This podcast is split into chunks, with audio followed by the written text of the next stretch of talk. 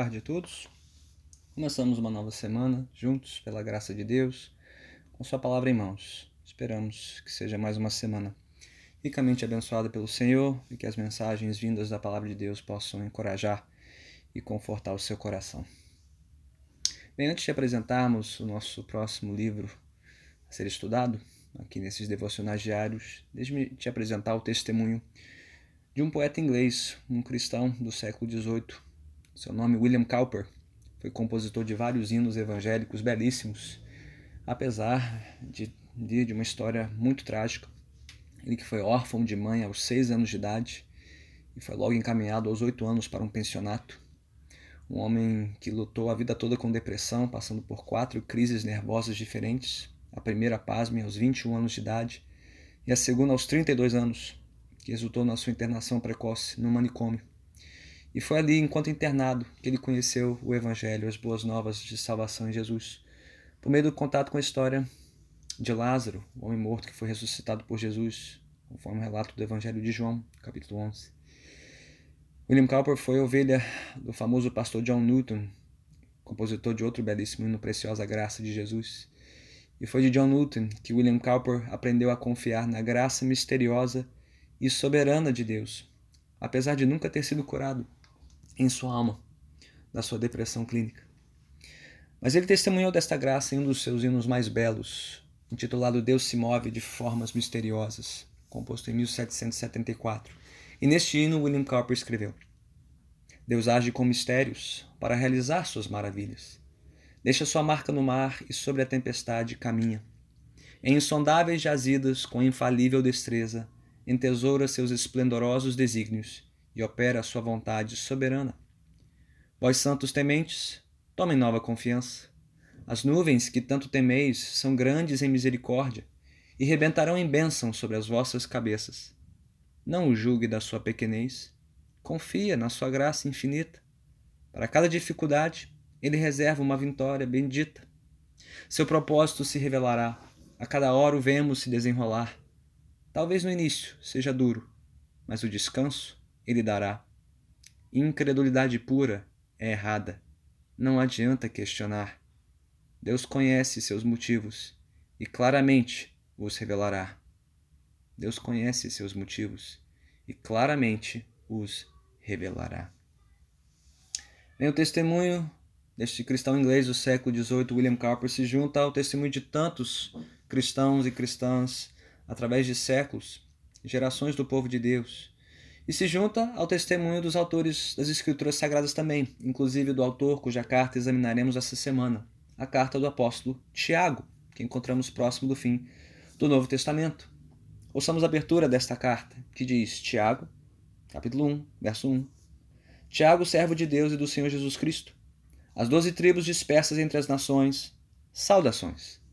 Meus irmãos, considerem motivo de grande alegria o fato de passarem por diversas provações, pois vocês sabem que a prova da sua fé produz perseverança. E a perseverança deve ter ação completa, a fim de que vocês sejam maduros e íntegros, sem lhes faltar coisa alguma. Se algum de vocês tem falta de sabedoria, peça a Deus, que a todos dá livremente, de boa vontade, e lhes será concedida.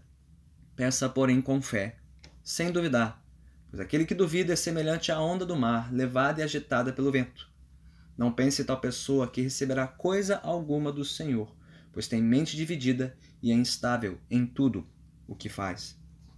Louvado seja Deus pela sua santa palavra. Bem, do que se trata esta carta, a carta de Tiago? Bem, trata-se de uma carta escrita por um eminente líder da Igreja Apostólica, Tiago, aqui que se apresenta como servo de Deus e do Senhor Jesus, provavelmente o irmão de Tiago, o irmão biológico, é, de, de, do Senhor Jesus, perdão, Tiago, irmão de Jesus, apesar de apresentar-se aqui apenas como servo dele, um dos líderes da igreja em Jerusalém, tido como primeiro bispo de Jerusalém, que ajudou a liderar aquela igreja é, no seu nascimento por um período de muita dificuldade, de forte oposição ao evangelho e perseguição aos cristãos. Isso dá um sabor todo especial às suas palavras nesta carta. Mas aqui ele escreve as doze tribos dispersas entre as nações. Provavelmente uma referência aqui a cristãos vindos do judaísmo, tratados aqui como doze tribos, né?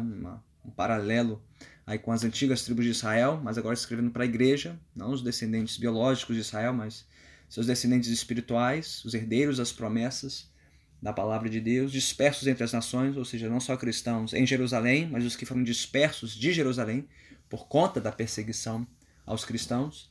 Ele escreve saudações, mas logo em seguida entra no assunto da sua carta.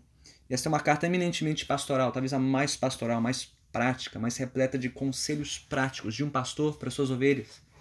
É possível até que Tiago tenha escrito essa carta para suas antigas ovelhas, né, pessoas que ele pastoreou pessoalmente em Jerusalém, é, dada a repetição da expressão meus irmãos, meus irmãos, encontramos aqui no versículo 2, encontraremos mais de uma dezena de vezes ao longo desta carta, ou seja, uma carta eminentemente pessoal e pastoral, talvez a mais pastoral de todas do Novo Testamento, a que mais acumula imperativos, ordens, conselhos para os seus leitores.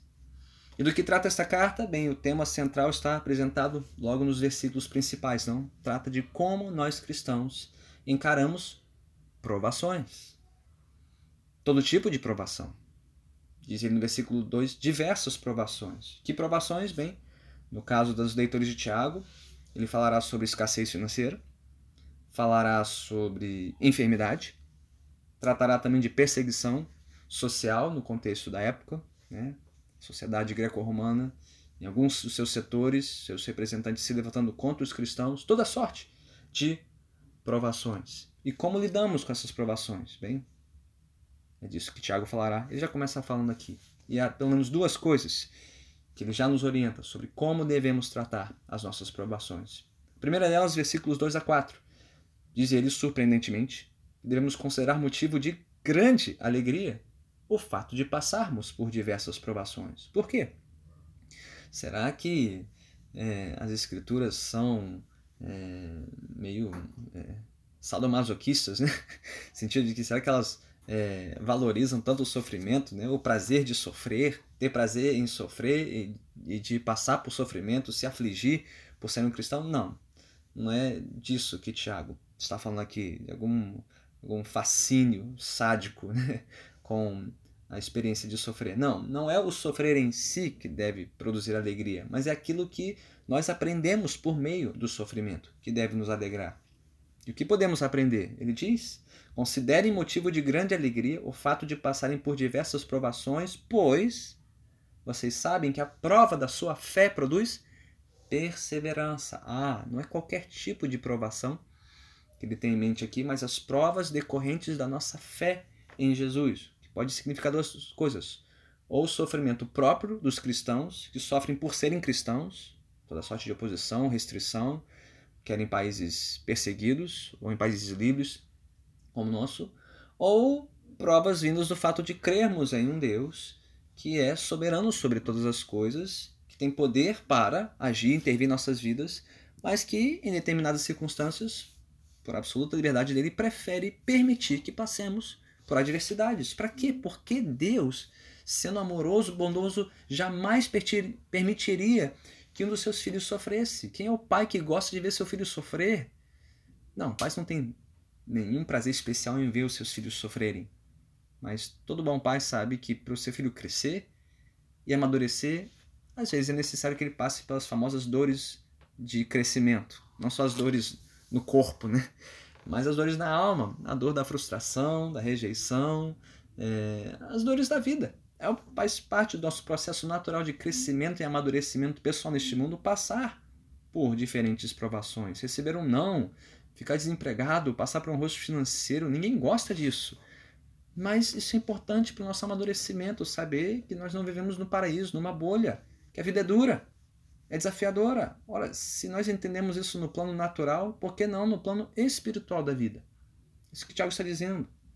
Não é a experiência de sofrimento em si que deve nos trazer alegria, mas o fato do que Deus é capaz e de fato ordena em nossas vidas ao permitir provações.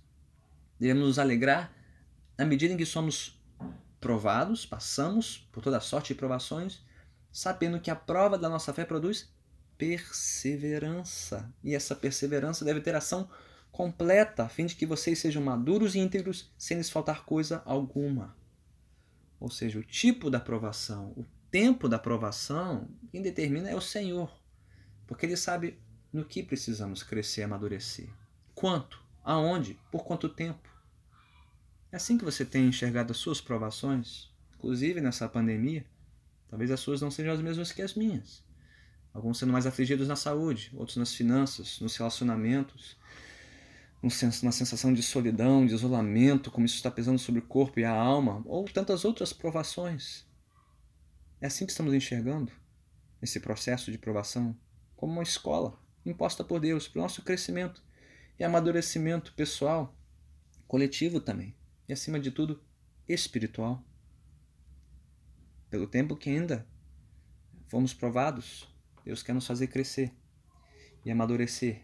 E se algo faltar, diz Tiago, segundo conselho, devemos pedir a Deus. E o que mais precisamos pedir a Deus em tempos de provação, ele diz, versículo 5: Se algum de vocês tem falta de sabedoria, peça a Deus. O que nós mais precisamos em tempos de provação, justamente, é a sabedoria de Deus, é aprender a enxergar a vida como Deus a enxerga, da ótica da sabedoria de Deus, do temor a Deus, saber que Deus sabe mais e sabe melhor do que nós. Nós imaginamos saber o que é melhor para nós. Deus sabe perfeitamente o que é melhor para nós. Ele é o Senhor, ele é Deus. Ele enxerga tudo. Enxerga muito além do presente. Sabe o que faz e precisamos da sabedoria dele. Pedir essa sabedoria em oração. E Tiago diz que quem a pedir, Deus dá livremente, de boa vontade. Ele não faz relutantemente. E dá de bom grado a sua sabedoria a quem o pede.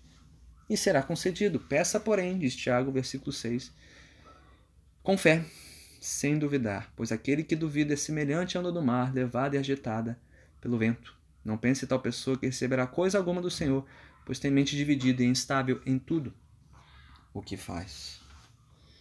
Nós não pedimos a sabedoria de Deus como uma dentre muitas alternativas. A sabedoria de Deus é a nossa única, maior e melhor alternativa neste momento e em qualquer momento de provação, porque, de novo, Ele é a fonte de toda a sabedoria. Ele detém toda a sabedoria. Ele é a medida de toda a sabedoria, porque é Ele que ordena tudo segundo o seu bom propósito, para o bem daqueles que o amam. Então, neste momento de intensa e prolongada aprovação, quanto você tem enxergado a vida da ótica de Deus, da sua palavra? E você tem pedido a Deus para lhe ajudar, nos ajudar a enxergar a vida assim, pedido a sua sabedoria em oração?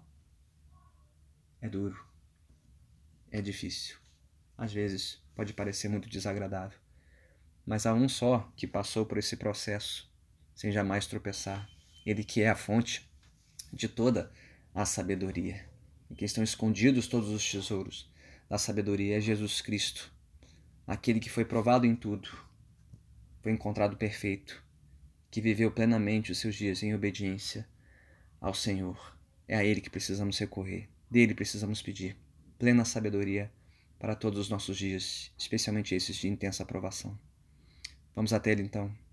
Senhor Jesus, Tu que és a fonte de toda a sabedoria, em quem estão escondidos todos os tesouros da sabedoria, dá-nos graça e sabedoria para enfrentarmos esses dias maus, confiantes em Ti, dependentes do Senhor, tratados por Ti, para crescer e amadurecer, Senhor, na fé, por meio das nossas provações. Socorre-nos na nossa fraqueza, supre as nossas necessidades Revela-te a nós como nosso pleno e suficiente Redentor, Senhor e Salvador. Traze glória a Ti de tudo isso. Dissipa os nossos medos, anseios e temores neste momento e faz-nos perseverar juntos nessa jornada, neste aprendizado, para o louvor da Tua glória. Assim oramos em nome de Cristo Jesus. Amém. Deus abençoe a todos. Até a próxima oportunidade.